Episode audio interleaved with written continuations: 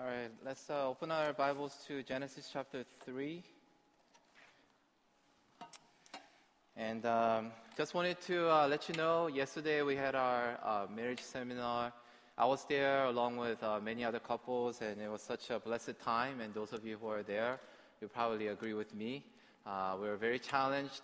Um, so I, I, I, I don't want to say this, but those of you who didn't come, you really missed out.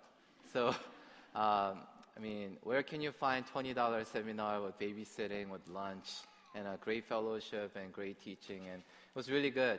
Uh, so next time when we have something like this, make sure you come out because, uh, yeah, we don't want you to miss out um, on anything that we offer. Okay, so um, if you have more questions about the marriage seminar, you can go back to your oikos. Even if you're not married, you can ask questions. There are a lot of things that were taught and um, received, so make sure you ask in your oikos groups. All right, so let's go to uh, Genesis chapter 3. We're just going to read verses 1 through 6 uh, for now. So let me just read it from NIV. Now the serpent was more crafty than any of the wild animals the Lord God had made. He said to the woman, Did God really say, You must not eat from any tree in the garden? The woman said to the serpent, We may eat from uh, we may eat fruit from the trees in the garden, but God did say, You must not eat from a fruit from the tree that is in the middle of the garden, and you must not touch it, or you will die. You will not surely die, the serpent said to the woman, for God knows that when you eat of it, your eyes will be open, and you will be like God, knowing good and evil. When the woman saw that the fruit of the tree was good for food and pleasing to the eye, and also desirable for gaining wisdom. She took some and ate it. She also gave some to her husband who was with her, and he ate it. So many of us, um, we know of this story. So I'll try to uh, keep it kind of short today and take some time to pray and, and worship at the end. But I do want to go over a couple things with you. So if you have your outline uh, in your bulletin, please uh, follow along. So I'm just going to talk about uh, the characters that appear in today's, uh, today's text, right? So let's start from the serpent. And, and from this context, it's, it's, it's not that, you know, def, def, def, definitive that he's the devil, but we know from the other texts in the Bible that he is the devil himself. And the character of the serpent is described as the what? Verse 1 says, Now the serpent was what? More crafty than any other animals in the garden. And I think that's something that we need to keep in mind when we talk about the serpent, the devil, that he's very crafty, that he can deceive us at any moment. And we think we're so smart, we're so knowledgeable, we're trained, and many of you are so trained well in, the, in Bible school and, and Sunday schools and everything that we know. But we have to know that serpent is very crafty, and that's the stage that God is setting before he tells the story of what's to come after that. And Bible calls the serpent a liar. Okay? And Bible says in John chapter 8 verse 44 that he is the father of lies. How many of you are good at lying? Come on. Or maybe I should rephrase it. How many of you lie pretty often or here and there? I lie. Okay? Bible says the serpent is the father of lies. And it says this Jesus is talking about these religious leaders. He's not just talking about random person, he's talking about religious leaders. And he says this You belong to your father, the devil, and you want to carry out your father's desires. He was a murderer from the beginning, not holding to the truth, for there is no truth in him. When he lies, he speaks his native language, for he is a liar and the father of lies. Can you understand the concept? The native language of the serpent, the devil, is lie. My native language is Korean. So it's a very natural thing for me to respond in Korean. When you, when you startle me, I'll probably respond with Korean expression rather than English expression. I'm very comfortable with Korean culture and the language. And he says the serpent's native language is lie. That's who he is. And the tactics, tactics that he used to deceive not only Eve and us is that he plants seeds of doubt in us. You see, our lives, we're challenged to trust God and to obey God. But guess what? If we don't trust God, it's hard for us to obey God. When you don't trust someone, it's really hard to submit under their leadership, right? That's what Satan does. Knowing that the trust, faith is such a critical element to our walk with God, what he does is he subtly, in a very crafty way, he plants seeds of doubt in our hearts. Notice how he asks the question Did he really say that? What do you think he's trying to do? Did he really say that? Did God really say that you can't do that? How many times we're at that point where Satan tells us, Did he really say that? I think it's okay. I think it's okay to do that, do this. And what he does, as we saw in verse 4, by saying you will not certainly die when God already said you will, he's contradicting what God is saying. And that's what Satan does. He plants the seeds of doubt in us so that we will start doubting God's truth. And the way he does it, he contradicts what God says about himself, about us, about the rest of the world. And how many times do we buy into that lie and deception? In 2 Corinthians in chapter uh, 11, verse 13 through 14, it says this. Paul, as he is referring to the false apostles, he says this They are deceitful workers who disguise themselves as apostles of Christ. But I'm not surprised. Why? He says, even Satan disguises himself as an angel of light. How many times do we fall? How many times do we heed and submit, thinking that it's from the angel or from God? Satan can come to us not as some ugly creature, but as an angel of light. Something so sweet, a nice dessert.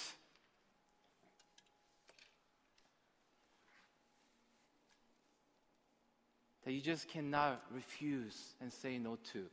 How many times are we in that place where start, we'll start questioning who God is, God's character, His goodness, His plan that He has for our lives?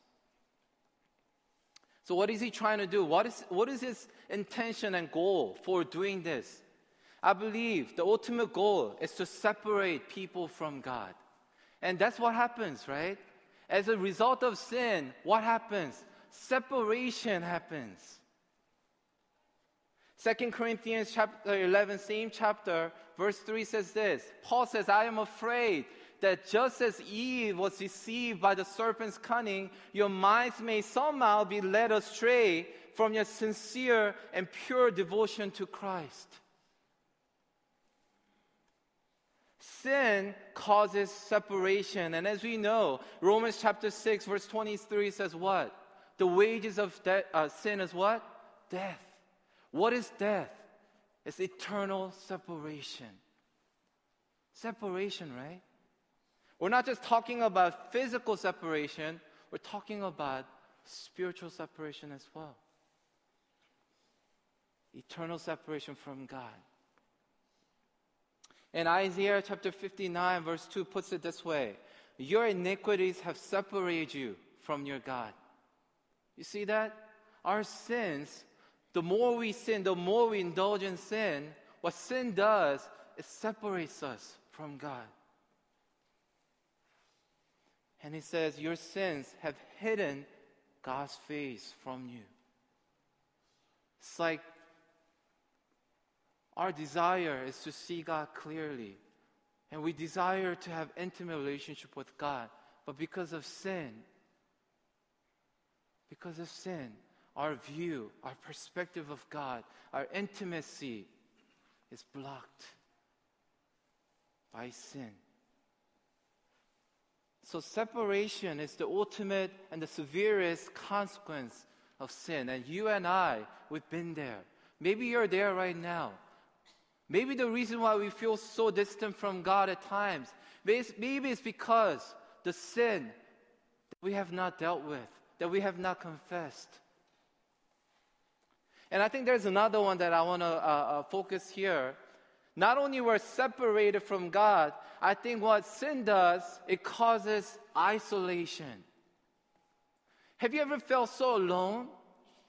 Not because you're intentionally trying to go away from people, but what sin does, it makes you go hide. It makes you go into the closet and lock up the doors. It puts you into the place of shame and guilt and feelings of defeat. You feel inadequate to stand before people. Not only that, sin makes you hate. There's so much hatred out of jealousy. You don't want to deal with people anymore. Sin causes division and isolation. So Satan isolates us from the community of believers because he knows that the community of, of believers, there's power to embrace. Did you know that? There's power to embrace within the community of believers. There's power of forgiveness.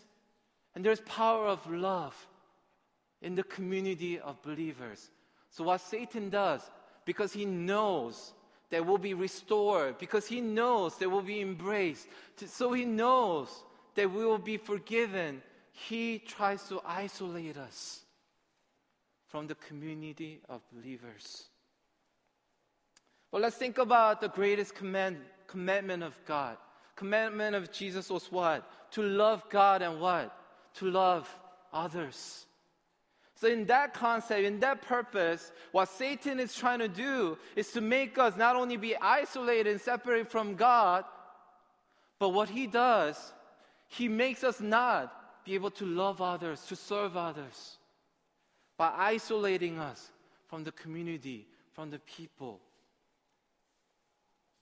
And ultimately, what is he doing? He's moving us away from the very purpose of God, very will of God. And we have to notice that.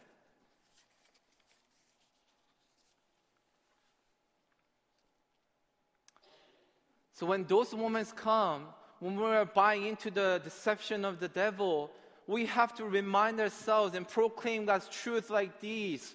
From Romans chapter 8, verses 38, 39, you know this well. Paul says, I am convinced that neither death nor life, neither angels nor demons, neither the present nor the future, nor any powers, neither height or depth, nor anything else in all creation will be able to separate us from the love of God that is in Christ Jesus our Lord. And we have to hold on to that truth. Do you believe that? Paul says, I am convinced. Are you convinced that there's nothing that can separate you from the love of Jesus Christ?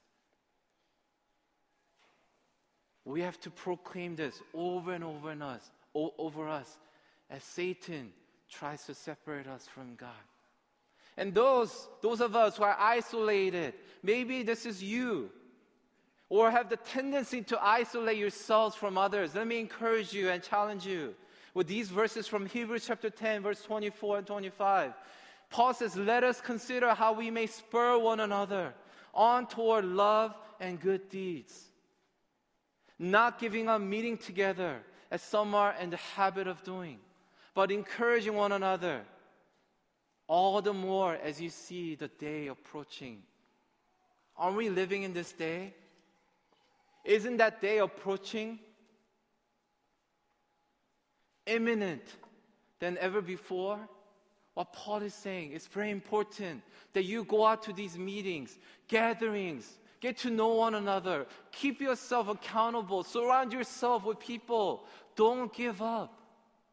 Because if you constantly isolate, isolate yourself, guess what? You're just going to walk right there where the Satan wants you to be. So let me challenge you. When we make announcements like Oikos, make sure we encourage you to go Oikos or go out to men's fellowship. What is your attitude? Do you know that you really need it? That is essential to your faith? That you experience so much more defeat. Not that oikos and all this fellowship will solve your problems. No. But at least you need brothers and sisters to keep you accountable and encourage and spur one another, as the Bible says today. And don't think you and I can handle everything on our own. We can't. You need, and I need a community. Even as a pastor, I need oikos. I go out to oikos. I have pastors oikos. I have young adult oikos I go to. Do you think I need it? Yes, I do. Do you think I get challenged? Yes, I do. Encouraged? Of course I do. Don't let Satan fool you in saying that you can handle everything on your own. Because you and I don't have that kind of power. You and I need God, and you and I need the power of the community. And secondly, let's look at Adam and Eve. So, Adam and Eve, first of all, well, Eve, don't take me, uh, I'm talking about both of them, but Eve bought into the deception of the serpent. We see that Eve immediately buys into the deception. And here, I would like to say that, that an evil desire was conceived. You know, in the, in the, in the Bible today, that the, listen to these words that um, Eve says, okay? Or, or verse 6, how, how oh, this is described. When the woman saw that the fruit of the tree was good for food and pleasing to the eye and also desirable for gaining wisdom. When I saw that, I was kind of like thinking, isn't it, isn't it funny how Eve wanted to gain more than what she already has? What is she lacking that she wants more? Can you imagine the Garden of Eden at the time? How perfect it would be. You can eat anything you want, you get to interact with God. But she had this strong desire, this, this desire, evil desire in her was conceived. And what was that? She wanted more. She was not satisfied of what she had, what she, she could enjoy. And God said she every God made everything good for these people to enjoy, but it wasn't enough for Eve. And she had this desire to want more. How about us? How about us? Do you want more than what God has given you in your life? Are you content? Are you satisfied? Or are you constantly striving for more?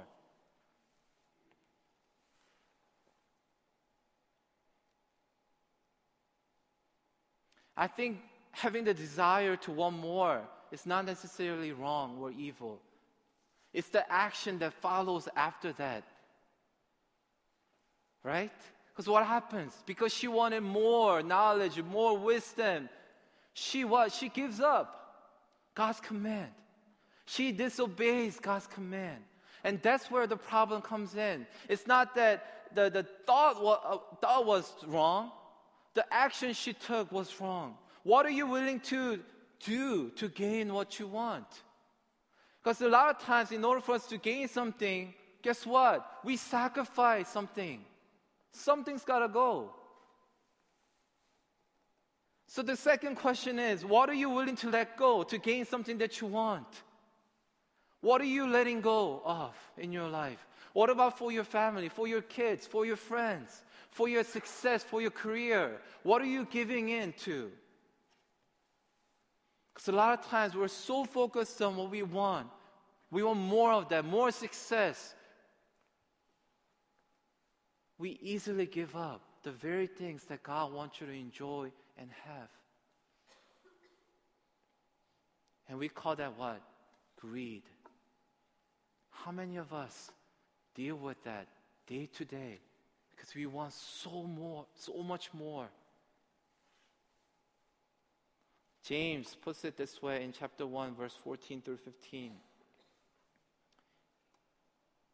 He says, Each person is tempted when they are dragged away by their own evil desire and enticed. then after desire has conceived, it gives birth to sin. And sin, when it's full grown, gives birth to what? To death. You know, the image that I had was this. We grow sin in us. We let it grow. It's kind of like, you know, thinking about a pregnant lady. You know, as time goes, baby is growing in your body and you see it growing. A lot of times, we know, just like pregnant lady knows and other people start to notice that your, your body is growing, we know sin is growing it within us. We know we need to deal with it. It's obvious. It comes to a point where it's obvious to people around you too. People will start to see the sin in your life. Isn't that the case? But guess what? The problem is we're not willing to stop. And we wait until it's fully grown. And then ultimately it leads to what? Death. So God said in chapter 4, we don't have time to cover all chapter 4, but God says to Cain in chapter 4, verse 7, He says, Sin is crouching at your door. It desires to have you, but you must what? Rule over it. God is warning Cain, you're about to give in. It's there. Catch it, rule over it, control it. But guess what? Cain gave in gave in to his desire. And this death, we're not just talking about my own death, my spiritual death. You know what happens? That death affects everybody around us. It affects me, affects my family, affects our community, our oikos. That's why sin is so ugly. That's why I hate sin. And we need to learn to hate sin as much as we can. So James says in chapter 4, verse 7 and 8 Humble yourselves before God, resist the devil, and he will flee from you. And he says, Come close to God, and he will come close to you. Wash your hands, you sinners, purify your hearts. And we need to do that time and again. Otherwise, we'll give in to the temptation. So, the questions that we ask what if I ran away? What if I didn't give in to my greed? What if I didn't let the sin overtake me? Instead of asking these questions after everything has already happened, let's take care of our sin before it's too late. And what happened to Adam and Eve was all these desire, sinful desires led to willful ignorance and disobedience.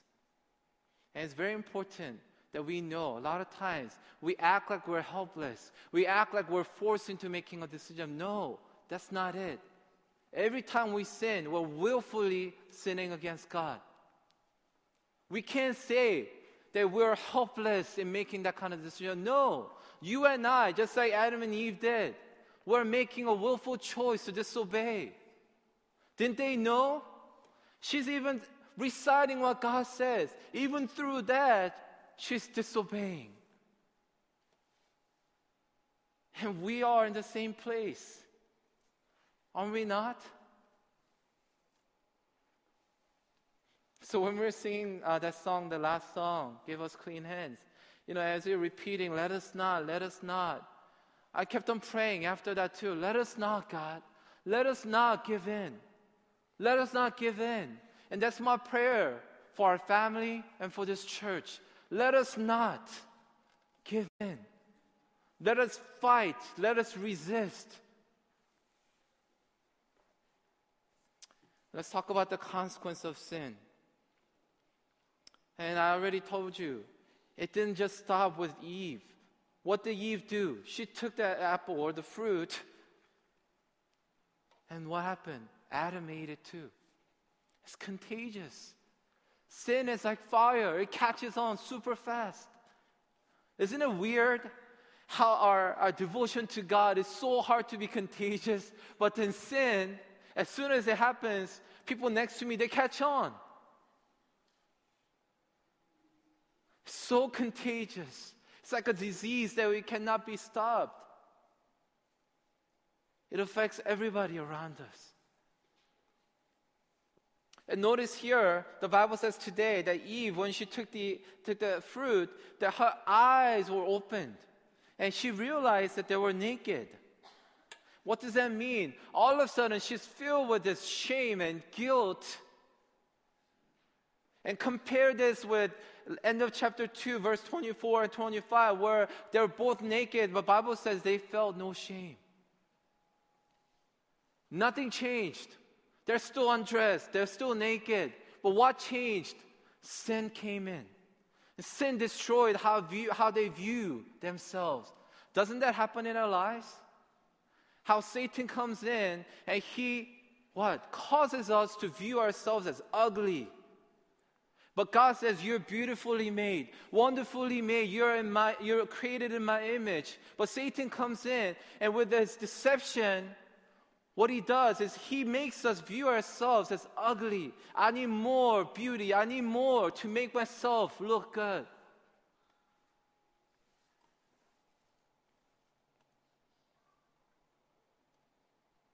So they started seeing the ugliness of human. And they lost sight of what God was seeing in each other. Notice how sin greatly affected their relationship as husband and wife. The beauty of God's image, beauty of God's creation has been tainted by the ugliness of sin. Not only that, verse 10, we didn't read it, but they are afraid now. They're afraid of God. Fear crept in. And they what? They hide from God. Think about it. Come on. How can you hide from God? You must be a fool to think that you can hide from God. That's how much sin can do in your life. Sin makes you so limited that you can't, you stop seeing things from the perspective of God.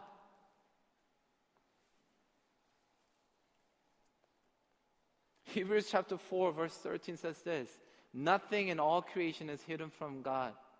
God's sight. Everything is uncovered and laid bare before the eyes of Him. To Him we must give account. We cannot hide from God. How many times we try to hide our sin? God sees right through us. And then they go into that blaming game with one another. Verse 12 the man blames the woman. And the woman blames the serpent that you created, made me eat it.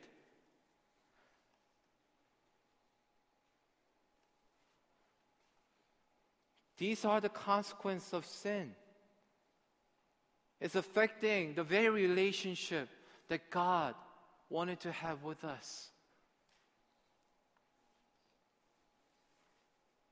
And another thing that they do is they start to deal with their own mistake with their own power. You know what they did, right? What did they do? They made covering for themselves to cover their shame. Isn't it funny how the first thing human humanity created was a covering for themselves?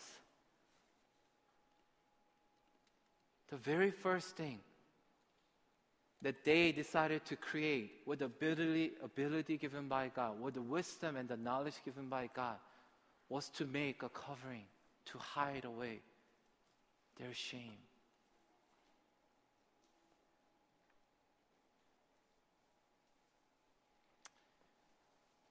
And we do that, don't we? We try to deal with these things with our own power.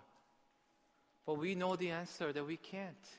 We can't apart from God, we cannot deal with our sins on our own. So that's where God comes in.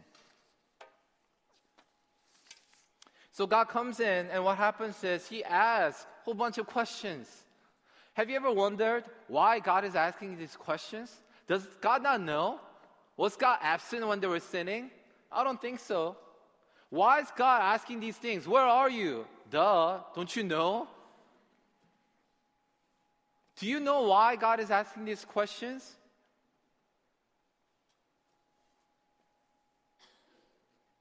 Have you eaten from the tree that I commanded you not to eat from? Uh, yes. Did God not know they ate? Is He trying to confirm whether they ate it or not so He can punish them? Why is He asking these questions? I believe the intention is found in their answer. By asking these questions, God is reminding them, reminding them where they're supposed to be. He says, Where are you?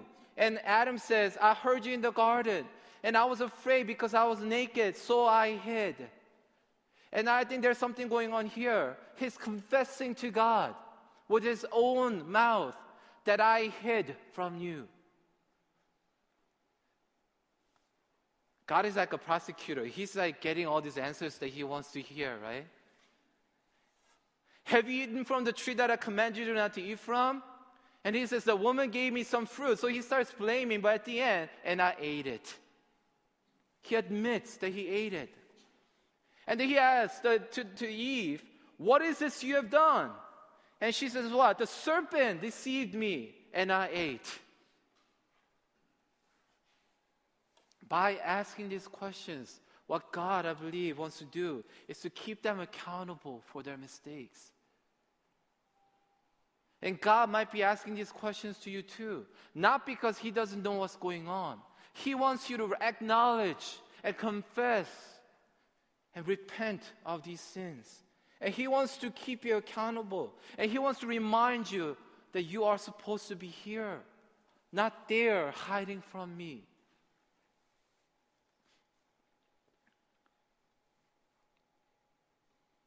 And this is what I want to share before we go into time of praise and prayer.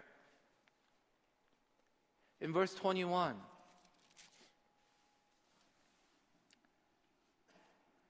the Lord God made garments of skin for Adam and his wife and clothed them.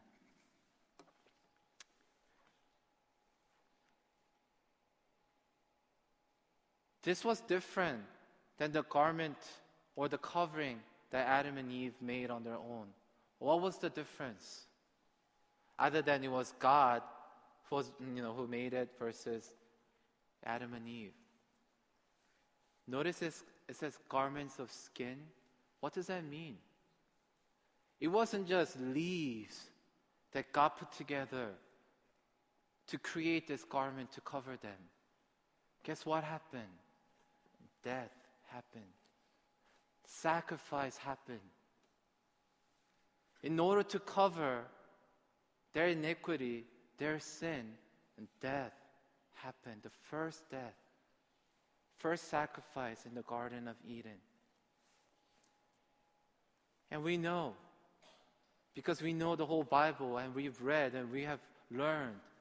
In Hebrews chapter 9, verse 22, there's a verse that goes like this The law requires that nearly everything be cleansed with blood and without the shedding of blood, there is no forgiveness. Does this remind you of a story in the Bible? A person's death on the cross. In order to forgive our sins, someone had to die, someone had to be sacrificed. And shedding of that blood happened on the cross to ultimately restore our relationship with God. Because an animal could not have done it. Could not. No matter how many times you go before the priest, it could not resolve the issue of the sin. And this showed the, the need. You and I, we have a need of the Savior to bridge the gap between God and us, humanity. The gap that was created by the sin. And we call that what? Grace of God, love of God. The grace of God and the love of God was shown from the beginning. The very first moment sin came into the world, grace of God was exercised. That Jesus Christ came into the picture. Sacrifice was made to foreshadow a story that's about to come. The ultimate victory that's about to take place over sin. And that is the grace of God that you and I need even today. We cannot stand before God. You and I have no right, nothing that we can put up before God to stand before God as people of righteousness apart from what? The cross, apart from the sacrifice. Death, shedding of blood was required.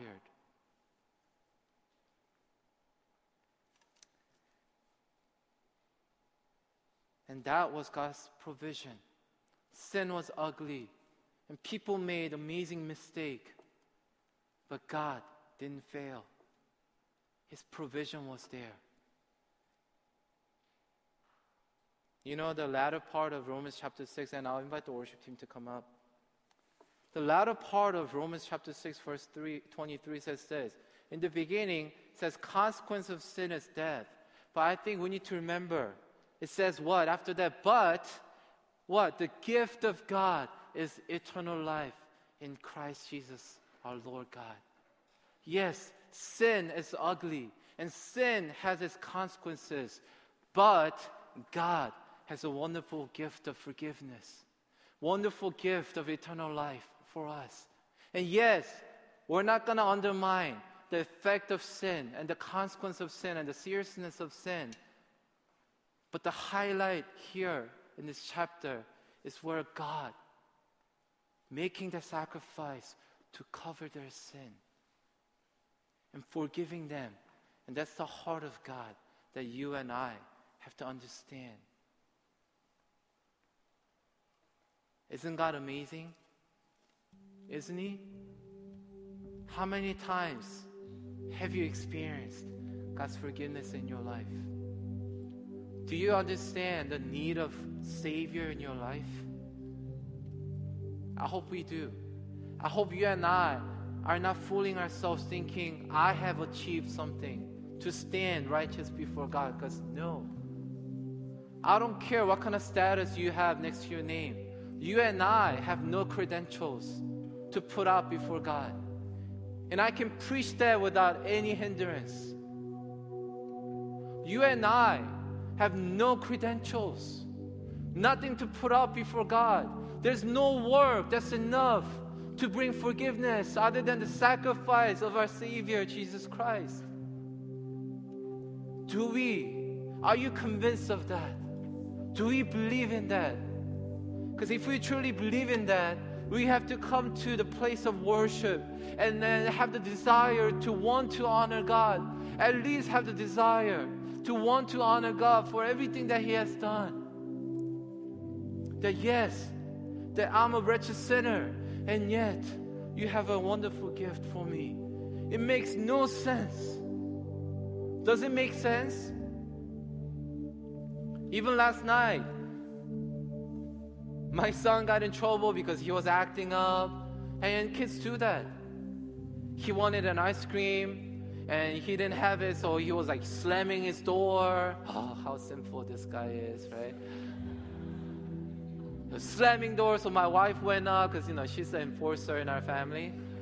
So she went up, she gave a talk, and she he came down. He was like all crying, and I was like, you know, kind of whispering to my wife, like, why don't you give him the ice cream? And then you know, Mike Chung and Jane Chung, you know, we had a dinner together, and you know, we were like, we don't we don't want to, you know uh, reward bad behavior, right?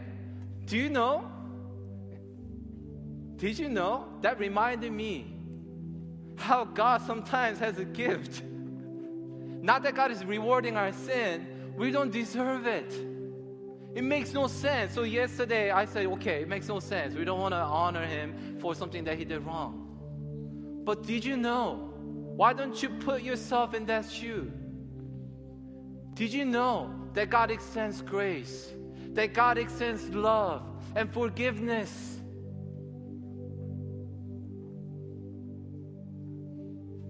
And we tend to forget. So today, I want to encourage you as we as we sing these songs. I want to encourage you to understand the amazing grace that God has for us. That when we say it's amazing, it's not just a concept. I hope it rings something in your heart that you are drawn to a place of repentance.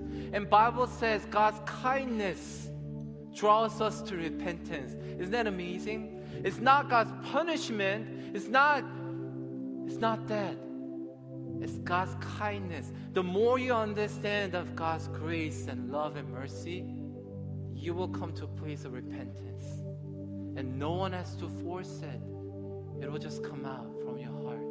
And today, as we sing these songs, I want us to have and go to that place of repentance before God. That it's not me squeezing it out, screaming at you, let's repent before God. No, as we meditate upon the grace of God, I want us to come to a place and say, God, I'm a sinner.